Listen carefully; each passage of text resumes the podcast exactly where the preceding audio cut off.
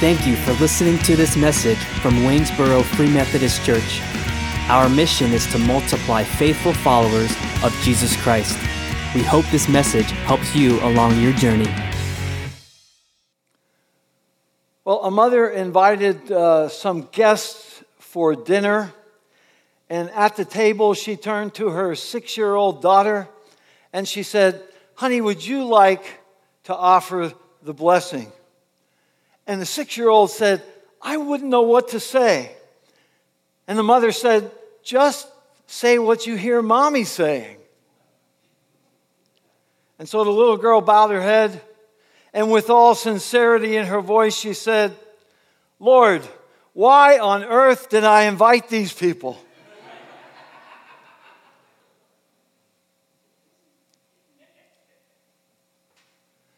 Today, we are going to consider what it looks like to practice radical hospitality as we multiply faithful followers of Jesus Christ. Hospitality is at the core of what it means to be a follower of Jesus Christ. Hospitality is at the core and the heart of the gospel because you see, hospitality is a really big deal to God. All you have to do is pick up your Bible and look at hospitality from Genesis to Revelation. From Genesis 18 where Abraham unknowingly at Mamre invites three complete strangers to his house for dinner. And they happen to be angels that are carrying a precious gift. It is in that hospitality that Abraham learned that in their old age, he and Sarah would be blessed with a son.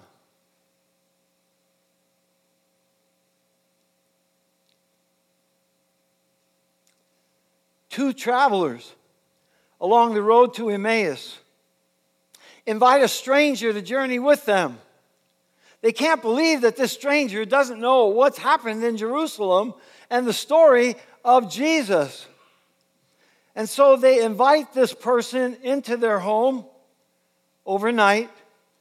They break bread together with him, and they discover that the stranger is none other than the Lord Jesus Christ, their Lord and Savior. Hospitality goes from Genesis into the New Testament into the book of Revelation, where Jesus knocks on the door and says, I'm always knocking. I'm always knocking. If you open the door, I will come in.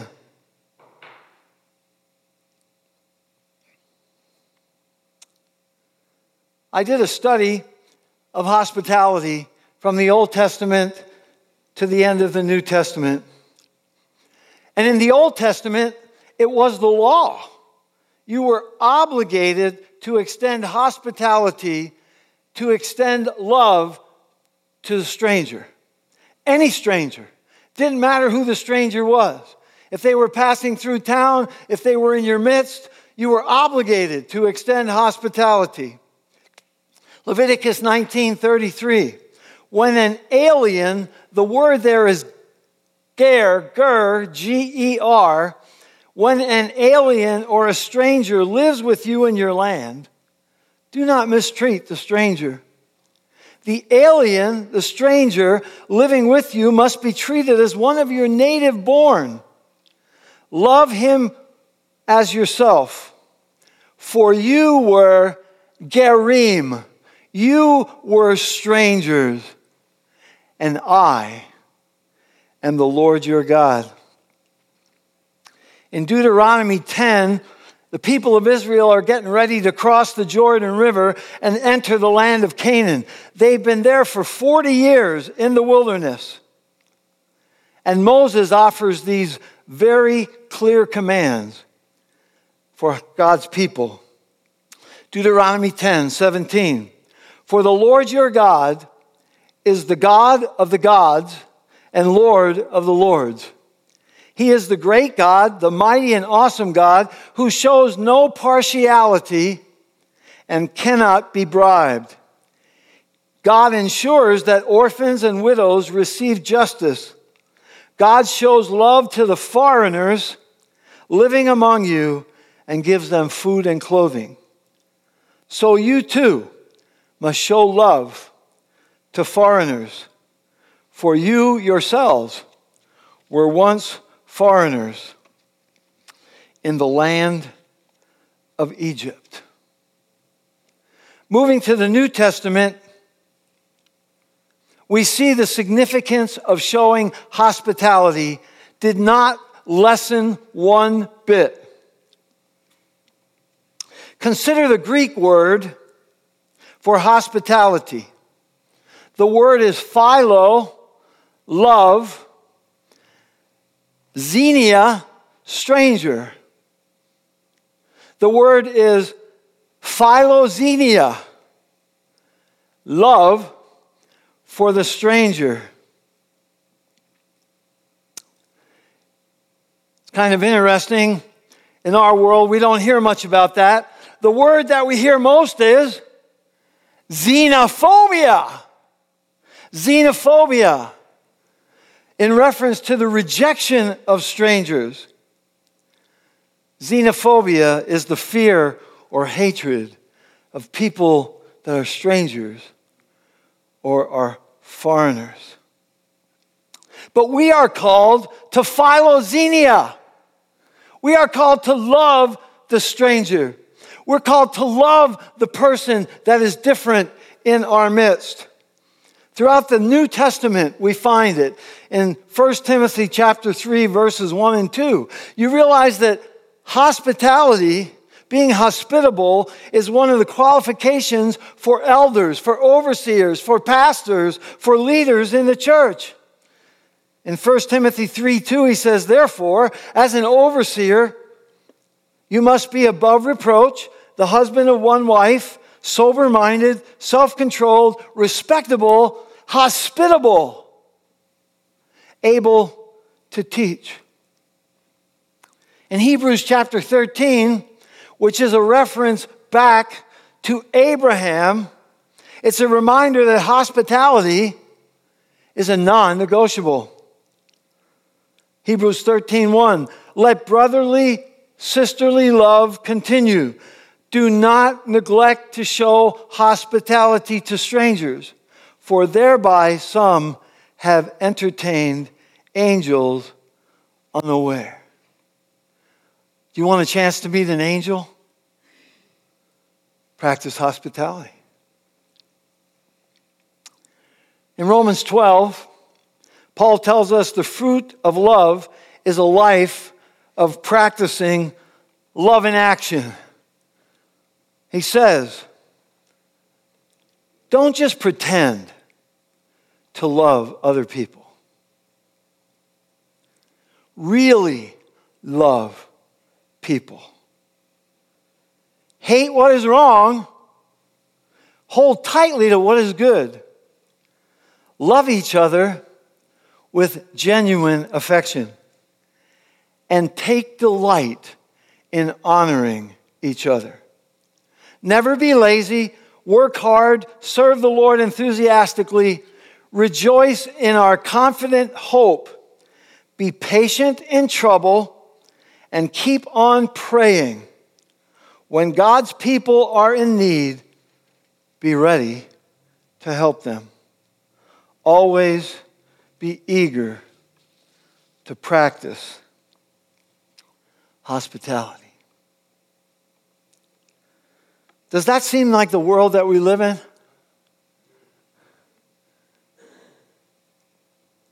It seems at times that people's lives are falling apart, our structures are falling apart, our society at times feels like it's falling apart. hatred, animosity, division, wall building are escalating at an alarming rate. The line versus us and them is getting much clearer. It's easy to be drawn into hatred and be passionate about it.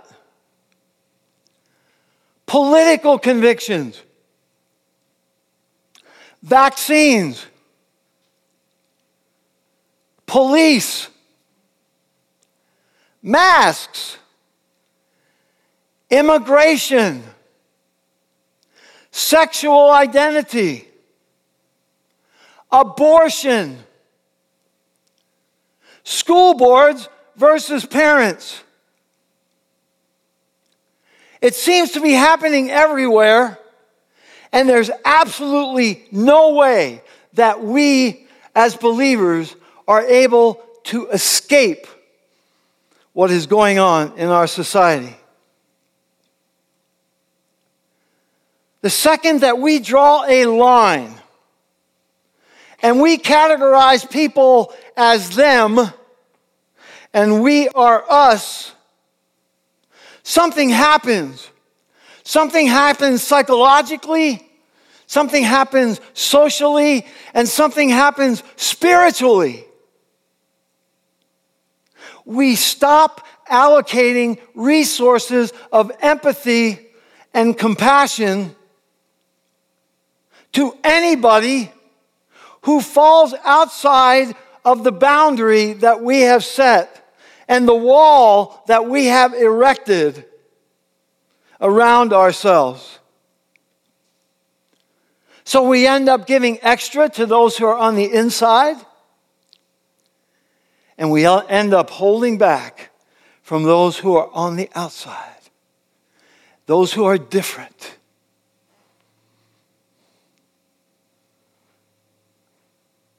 And there is a hostility that forms, a hostility that, that is planted and that grows in the hearts of people. And before you know it, you see others through the emotion that you feel.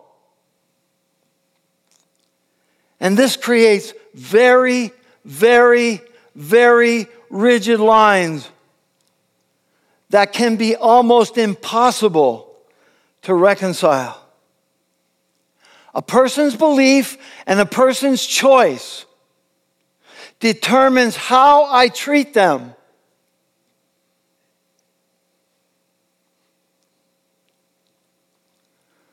I find out what you believe, I sniff you out. I sniff you out. I find out what you believe. And I hold it up to the light of the scrutiny of what is important to me and what I believe. I use this litmus test and I determine whether you are inside or whether you are outside of my loving boundary. If you are outside, then the preference of the day that I can display to you are many. I can cancel you. I can bully you. I can demoralize you. I can dehumanize you. I can degrade you.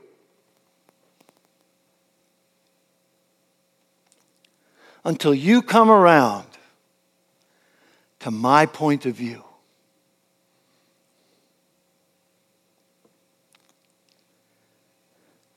How many of you, like me, have found yourself being drawn into this worldly whirlwind cesspool? How many of you have found yourself being drawn in? Every day. You can't look at the news without being drawn in. You can't meet somebody that's different than you without being drawn in. Jesus said in Matthew 5 43, You have heard that it was said, Love your neighbor and hate your enemy. But I tell you, love your enemies. Pray for those who persecute you, that you may be children of your Father in heaven. If you love only those who love you, what reward will you get? Are not even the tax collectors doing that? And if you greet only your own people, what are you doing more than others? Do not even pagans do that? If you love only those who love and agree with you, you've allowed the culture of Rome to invade the culture of the kingdom of God. Luke 14 12. Then Jesus turned to his host and said, When you put on a luncheon or you offer a banquet, don't invite your friends don't invite your brothers, your relatives, and your rich neighbors, for they will invite you back. And that will be your only reward. Instead, invite the poor, the crippled, the lame, and the blind. Then at the resurrection of the righteous, God will reward you for inviting those who could not repay you.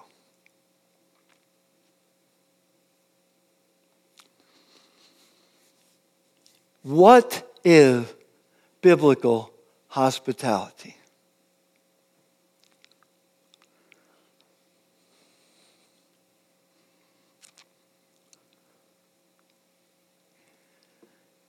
It is creating a hospitable place, a hospitable space in hostile places. That is biblical hospitality.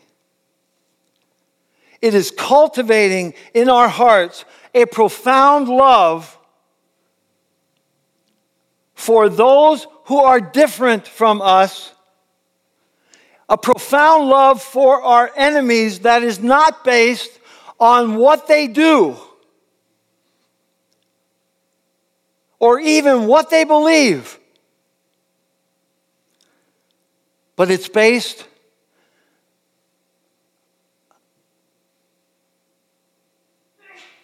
We were strangers. We were strangers in Egypt. And God cared for us. And now we have the opportunity to practice hospitality. In the first year of my ministry, I was all gung ho about taking young people on mission trips. And the reason I was gung ho about taking young people on mission trips is because I had been on a mission trip to, to Georgia, to Koinonia Farms, and I spent two months there the summer between my junior and senior year in high school. And when I went there, I hardly had ever encountered a black person. I know that may be hard to believe, but I grew up in an area of Pennsylvania where there was only one black person in my school. And so I had no idea how to relate. So I went to Americus, Georgia, and Clarence Jordan established Koinonia Farms, and he invited people to come into a space. And I came into a friendly space it was a space where we gathered every day, every morning for devotions. We read the scripture. I had just become a committed disciple of Jesus Christ. And I realized that I didn't know anything about following Jesus. And I thought, I'll go to, for two months, I'll go to Koinonia Farm and I'll learn how to follow Jesus. And I did. And you know who taught me how to follow Jesus? It was an eight year old black boy named Westry. And we hit it off for whatever reason. And this eight year old black boy knew Jesus in a deeper way, in a more profound way than I knew Jesus. How can you be jealous of an eight year old who never wears shoes? but I was. I was jealous. I was jealous of what he had in his heart.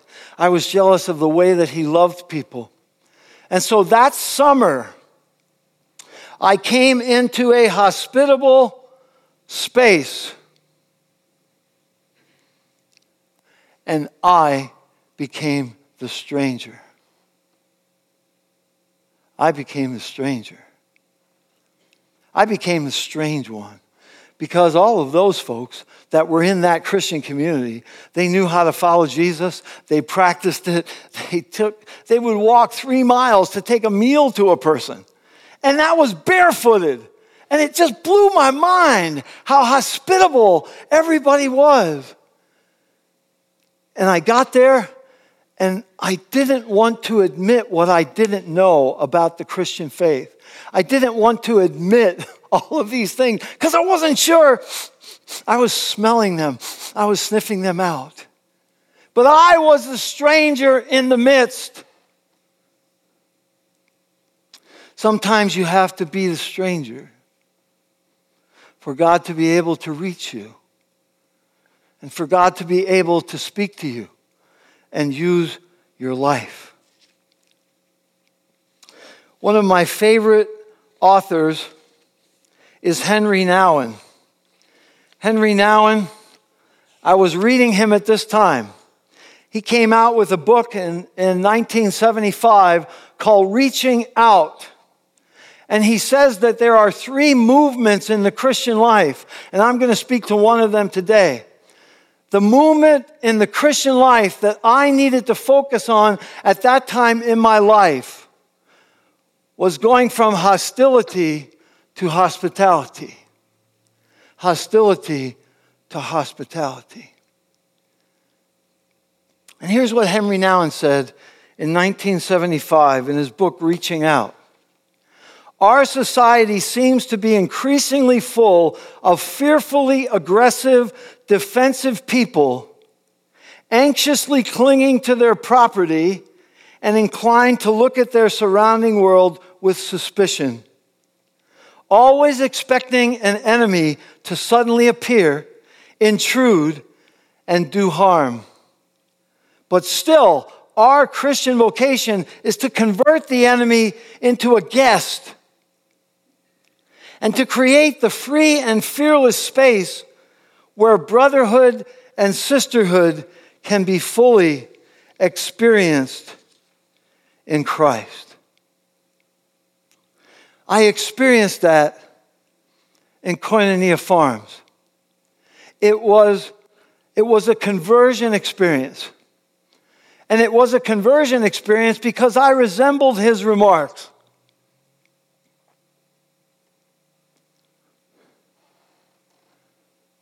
I was afraid of some people. I didn't know how to act around other people. I was a stranger in, in the kingdom of God. I wasn't sure what the protocol should be. And I certainly was a stranger in inviting people that were strangers into my life. So I grew that summer. And I learned that practicing hospitality was dying to myself, allowing Christ to live in me, and allowing Christ to roll out the welcome mat of my heart to anyone. To anyone. I realized and this little boy helped me to realize that. He began talking to me about what was in my cup. And I said, You mean my coffee. he wasn't talking about that. He was talking about the cup of my heart, what was in the cup of my heart. Because when I get in an anxious situation, or when I'm alone and I don't enjoy being alone with myself, or I'm in a situation that uh, has some fear to it, what do I do? I fill up my cup. I fill up my cup with things that help me to feel not fearful, that help me to feel in control, that help me to get a grip on it so that I can handle the situation.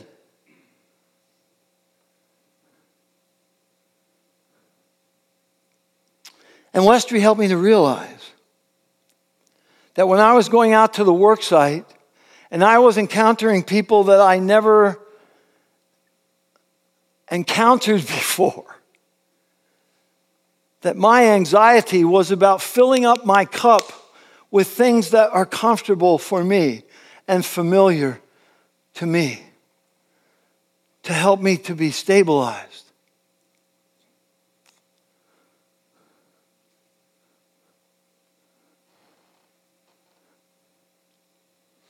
So, hospitality, radical hospitality, is allowing the Holy Spirit to empty our cups so that we can be fully present with another person and we don't have to control that person. We don't have to argue with them. We don't have to one up them because that's not the way that Jesus won our salvation. I can deal within my own heart with beliefs that I have and allow the Holy Spirit to tell me the truth so that I can be emptied of myself and I can truly listen to others. Before we moved to Virginia, my wife and I and our family resettled um, four families. They were refugees from other cultures, and one came from Russia and was married to a gentleman from Burundi. I never met anybody from Russia or Burundi. I had no idea what to expect. Others were from Bosnia. They had been through uh, terrible times of war in which the Christians were killing them, the Serbs. And they told me story after story of how they had to evade them and, and they had to run. And one woman said that she was on a bus and they had separated the women and the men and they were taking the women to a compound and she asked to go to the bathroom by the side of the road and she went in the bathroom and actually went down through the through the outdoor toilet kicked a hole in it went through that mess and rolled down the hill to freedom. And there she is sitting at my table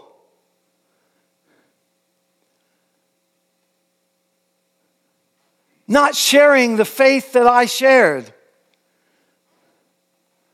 And so I had to empty myself so that Christ could be present. I think in our culture, we believe that radical hospitality is taking somebody out to lunch. Biblical hospitality, radical hospitality, is creating a hospitable space in a hostile place where an enemy can become a guest and through Christ can become family. So, why is radical hospitality on the top five values of this congregation? Why is it there?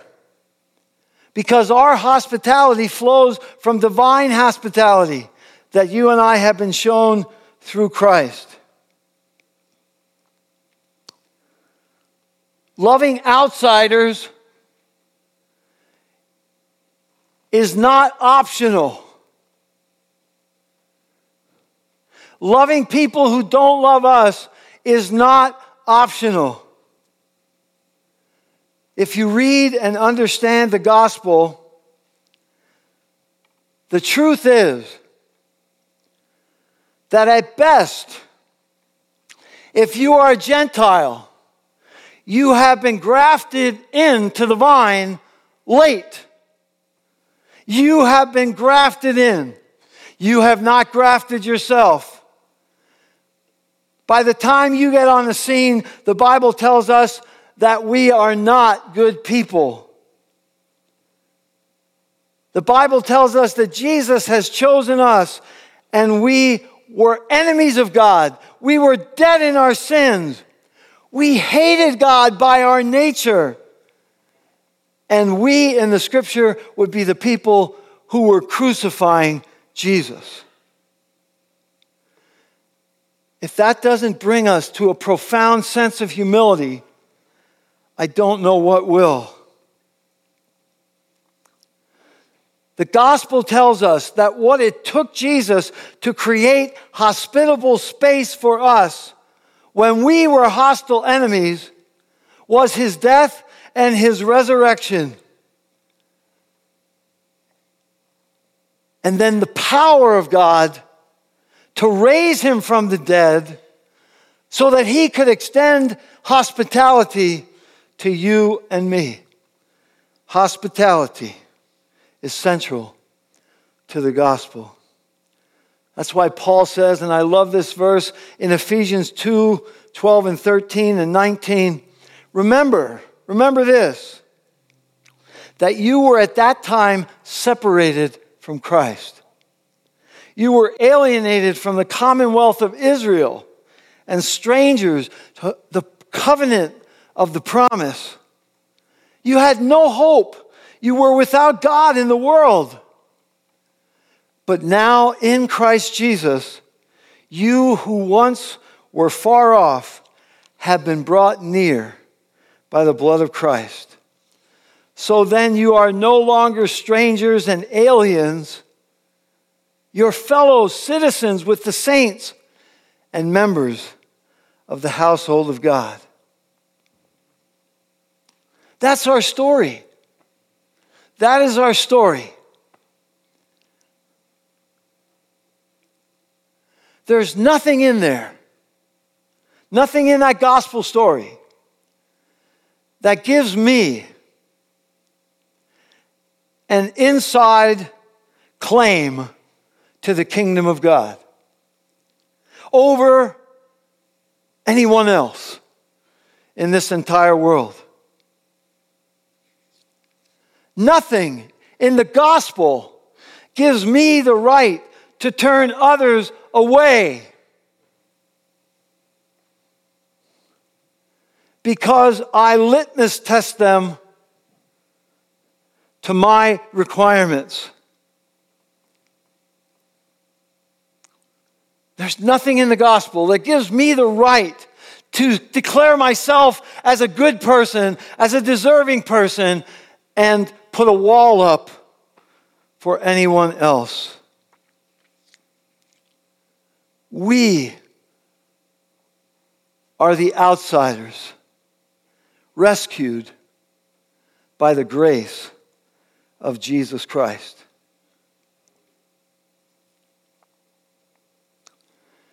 And what Jesus did was create spaces of welcome, spaces where he could welcome people, where he could be welcomed into their lives to convert the identity of those who were considered outsiders and rejects by a religious culture of his day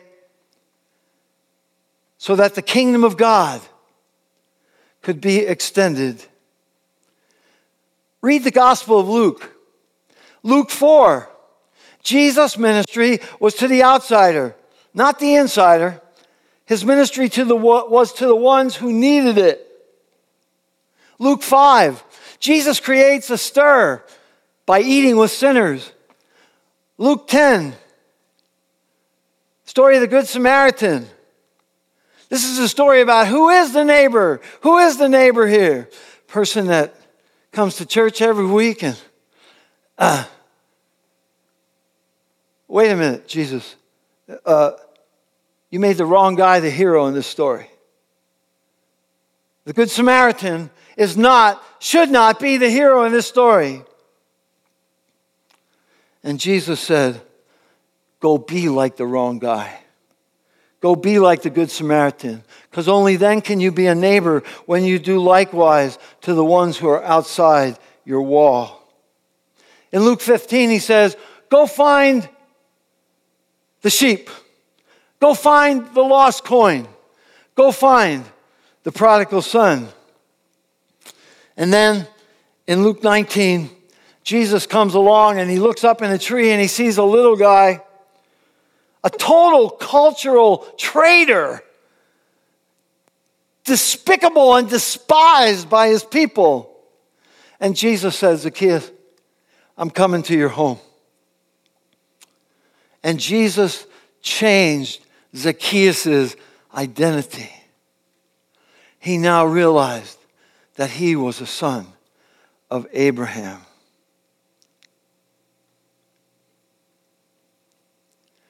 As you read the Gospels, it's a menagerie of different people. It's a menagerie of those who don't deserve anything. It's a menagerie of, of enemies of Jesus, and he welcomes them at the table of redemption. He creates a space of belonging to extend to them the kingdom of God. Jesus is not controlled by xenophobia. He's controlled by philoxenia. He's controlled by the love of, of all people that are created in the image of God. What does the gospel have to say to this society that we live in? It is this get ready because we, the body of Christ, those who are believers in Christ who have been rescued from the status of enemy and made into his friends, we have been transformed by his amazing power and we're coming out into this world with the kingdom of God that is within us, that disrupts and dismantles all human barriers. You can't put up a barrier that will keep us from showing you radical hospitality. For you see, Jesus Christ has created a new humanity in our midst. No longer is my worth, my value, my significance, and my importance determined by what I do. No longer is my worth, my value, my significance, and importance determined by how you think of me.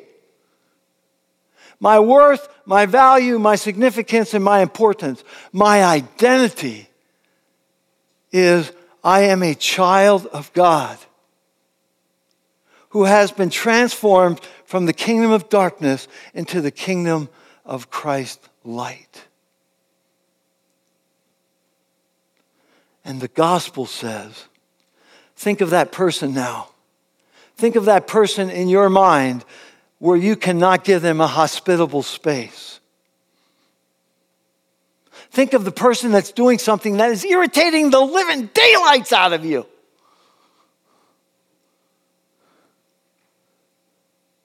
The gospel proclaims that that person, that person, that person, their worth, their value, their significance, and their importance is not determined by what they do or how they act or whether they agree with you. They get the same worth and value that you have received through Jesus Christ.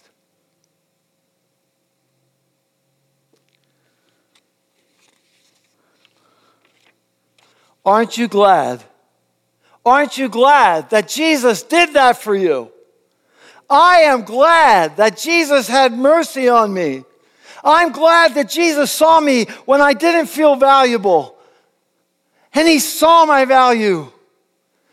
And he came and died on the cross. He extended his heart to me. And I'm telling you, when I was in Americus, Georgia, I grabbed on and I grabbed on tight. Because I realized that my fear of the black person, my fear of the person that I can't put in, in my controllable mold, is about me. It's about me. It's not about them. It's never about them.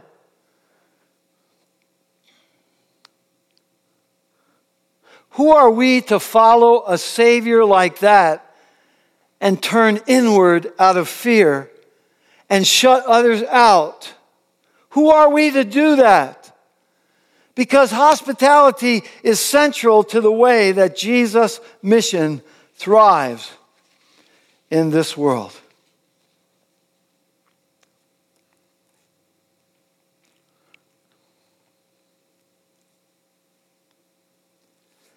How do we do it? How do we do that? First, we have to learn to do it inside the church. Inside the church. We have to create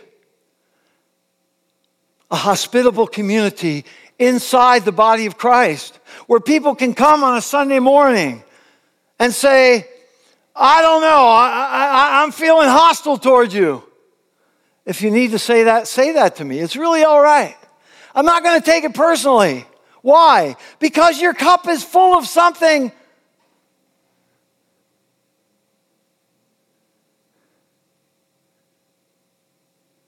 Your cup is full of something that is coming out through your heart.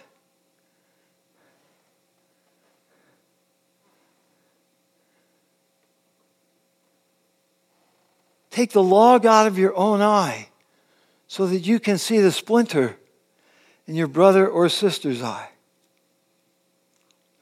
1 Peter 4 8 says, Above all, maintain an intense love for each other, since love covers a multitude of sins. Be hospitable to one another without complaining. I believe that we first have to become the stranger ourselves. We have to know what it feels like to be in an environment where you where you're not sure how somebody else is going to treat you.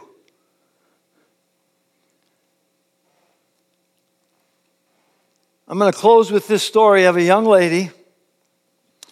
In 1975, I began my first pastorate.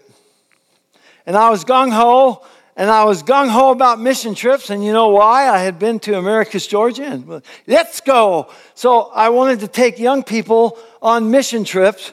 So we had about 30 young people that we took to Tennessee. There was one young lady in that group, and she came from a little bit higher society. Her parents had money, they had a lot of money. Everybody in town knew it, everybody knew it, and she did too. And she would come to church every, every week with a different pair of shoes. I said, How many pair of shoes do you have? About a hundred. And truth be told, she kind of looked down. Kind of looked down at everybody else. Oh, these people. Ooh, ooh. It's like they were dirt to her. Right? So when she filled out the application and told me that she was going on this mission trip, I'm like, this is a God thing. This is a God thing. So she said, I'll go, but I don't want to do any dirty work. I said, I can't promise you that. Then don't go. But I want to go. I said, then go. Finally, she filled it out. Her mom calls me, pays a secret visit to me, and said, Oh, I'm so thankful she's going. She, I hate to say this, but uh, she's a brat. she's spoiled. She has no need for others, but she's very self conscious about her appearance. So we go on the trip, and lo and behold, she is assigned to my group. And there are youth groups there from all over the country. So she and I are the only ones that know each other in my group. And all the other kids in the group are from Ohio, Tennessee, you know, Michigan, all over the place. So we get to this lady's house, and here's our assignment. This lady is literally living in a chicken coop, and there are no chickens anymore. But she's living in a chicken coop, and our assignment was to jack up the chicken coop and take the chicken poop out from underneath and put a foundation there. So here comes Miss Miss Prissy, right? And she's got great clothing on, and I'm like, oh, this should really be good. So she gets to the site, and the crew is assigned, there's one person that is assigned to give jobs to people. Guess what job she got? Cleaning out the chicken poop from under the chicken coop. She, she, I'm not doing that. And you better tell the rest of the group you're not doing that. I'm not doing that. I don't care. And I don't want to know this lady, and I don't care about this lady. So she's over there sulking for about an hour.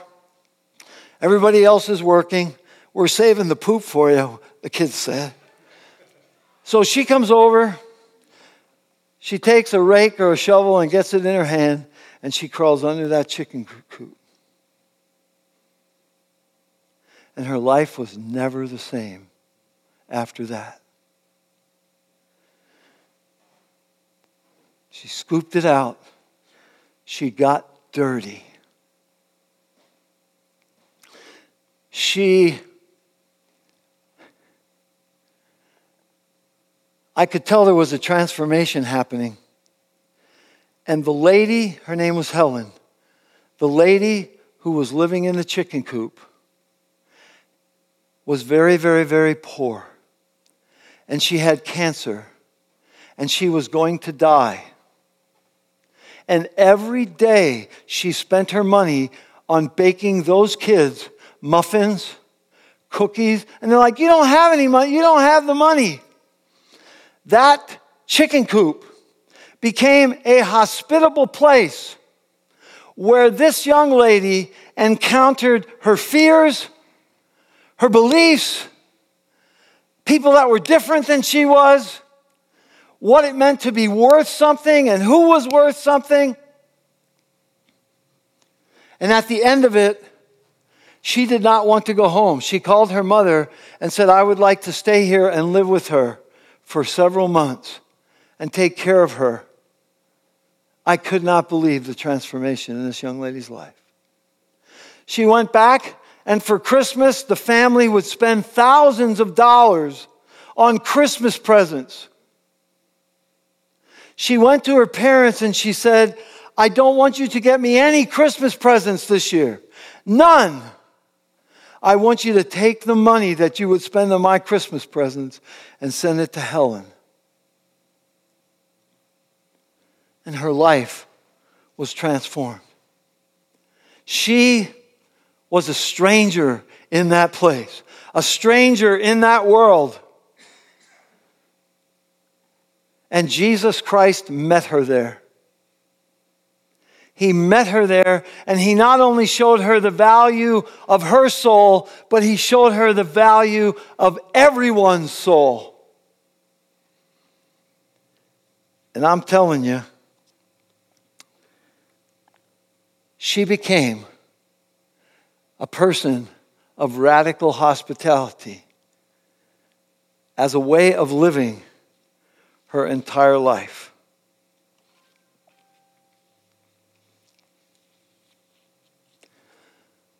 So we are called to practice radical hospitality. And there's one, there's one quote that I want to share with you that comes from, I'm not sure exactly where it is. Oh, here it is.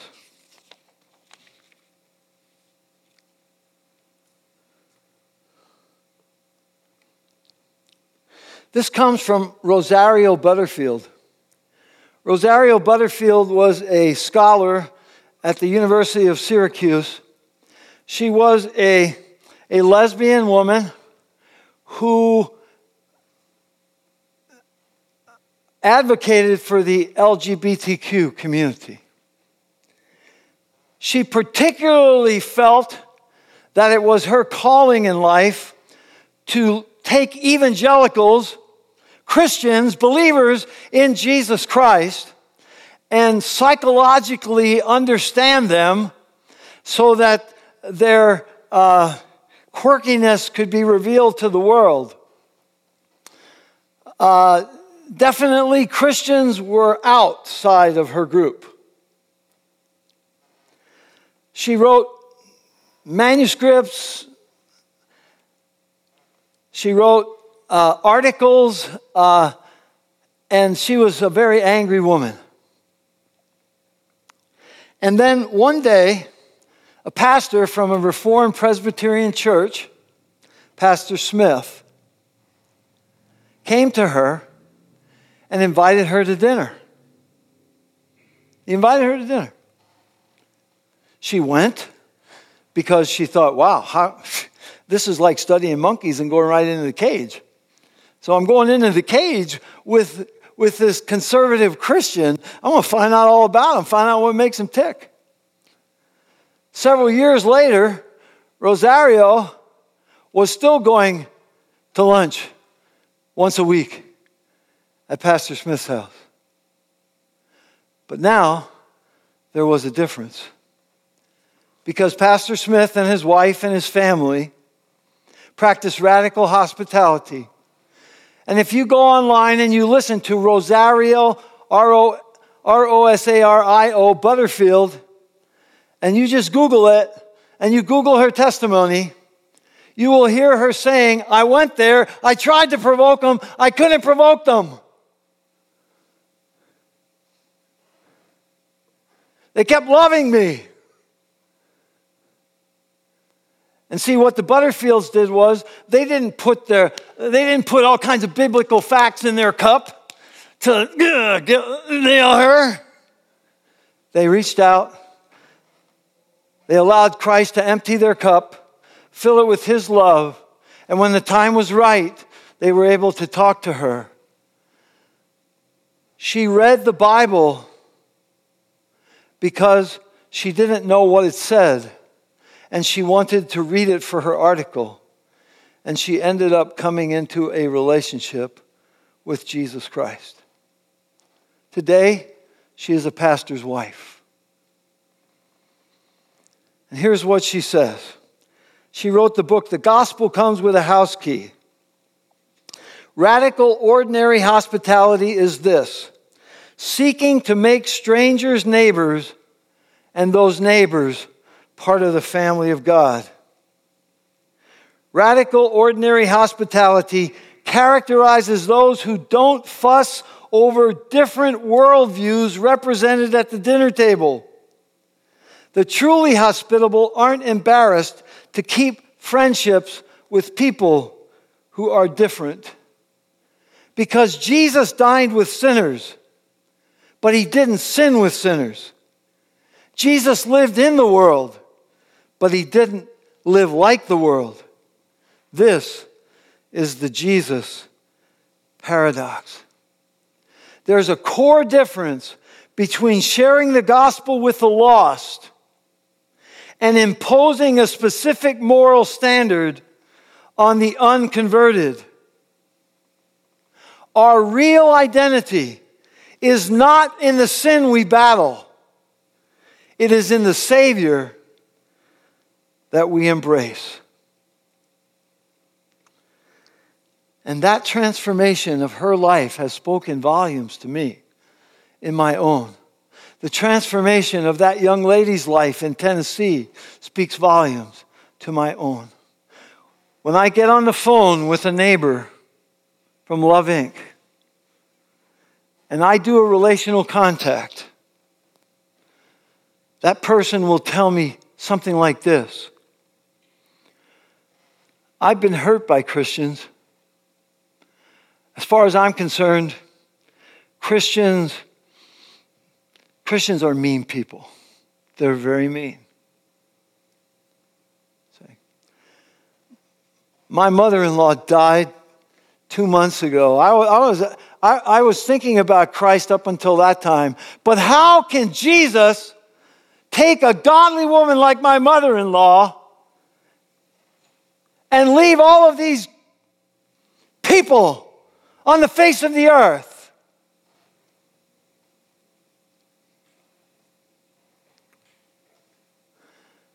I don't I don't say, oh, fill my cup. What's the answer to that question? Oh, fill my cup. Oh, fill my cup. What's a good biblical response? Oh, fill my cup. How can I?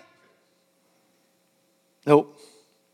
Jesus, I know you love this lady. I know you love this gentleman as much as you love me. They don't know it. So, Jesus, I'm going to take everything that's in my cup, I'm going to dump it out and would you fill me here? Would you fill me? So, for the one response, this is what I said. I say, wow, it sounds like you've really been hurt by Christians in your life. It sounds like you might have a few Christians in mind that have really hurt you.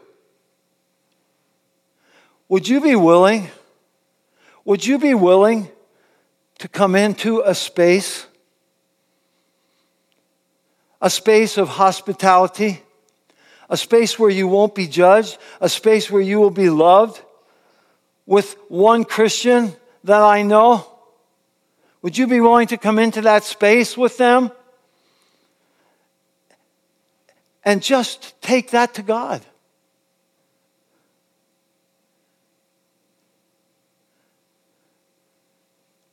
And would you be that one person? Would you be that one person that I can link up with that other person on the line? Would you be that one person? Would you practice radical hospitality? Because radical hospitality is what it is going to take for the church to stop talking about loving people and getting outside the doors into people's lives, lives that are messy lives that don't make sense, lives that are on the other side of your litmus test, enemies. Would you be willing to be the stranger first? Because I'm telling you, if you go into that situation just like me, you're going to be the stranger. But it's the stranger in the scripture who has the gift to offer to the other. Let's pray. Gracious God, we can only shout it out today. Thank you for your radical hospitality. Thank you, Jesus, for rescuing us.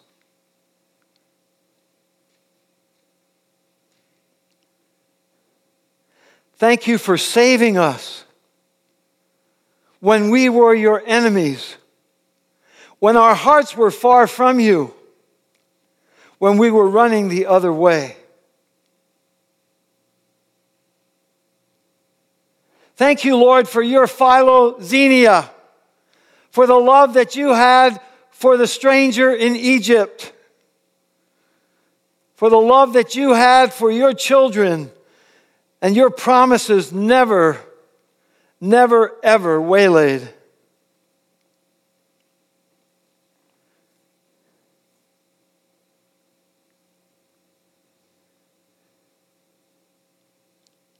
Help us, Lord, to practice radical hospitality with the people and the places in our lives right now that are hostile to us. How can we turn that place into a hospitable space?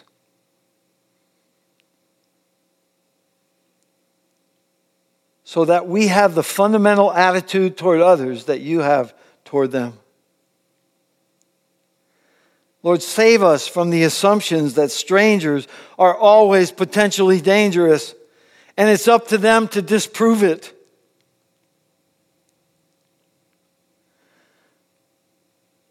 Lord, fill us with the fullness of your Holy Spirit so that we can come to life in who we are. And we don't get our worth or our value or significance or importance from anybody else but you. And the persons that you're calling us to love don't get their value and worth and significance and importance from anywhere else either.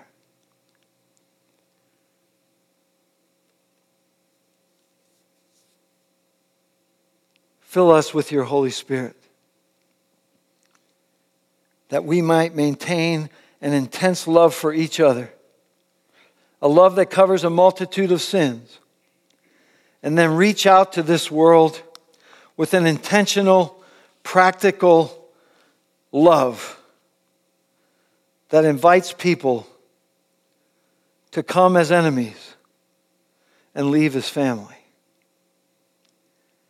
We pray your blessing upon this body of Christ as we live out this value, this value of radical hospitality to multiply faithful followers of Jesus Christ. We hope this message helps you multiply faithful followers of Jesus Christ. For more information about our church, please visit waynesborofm.com.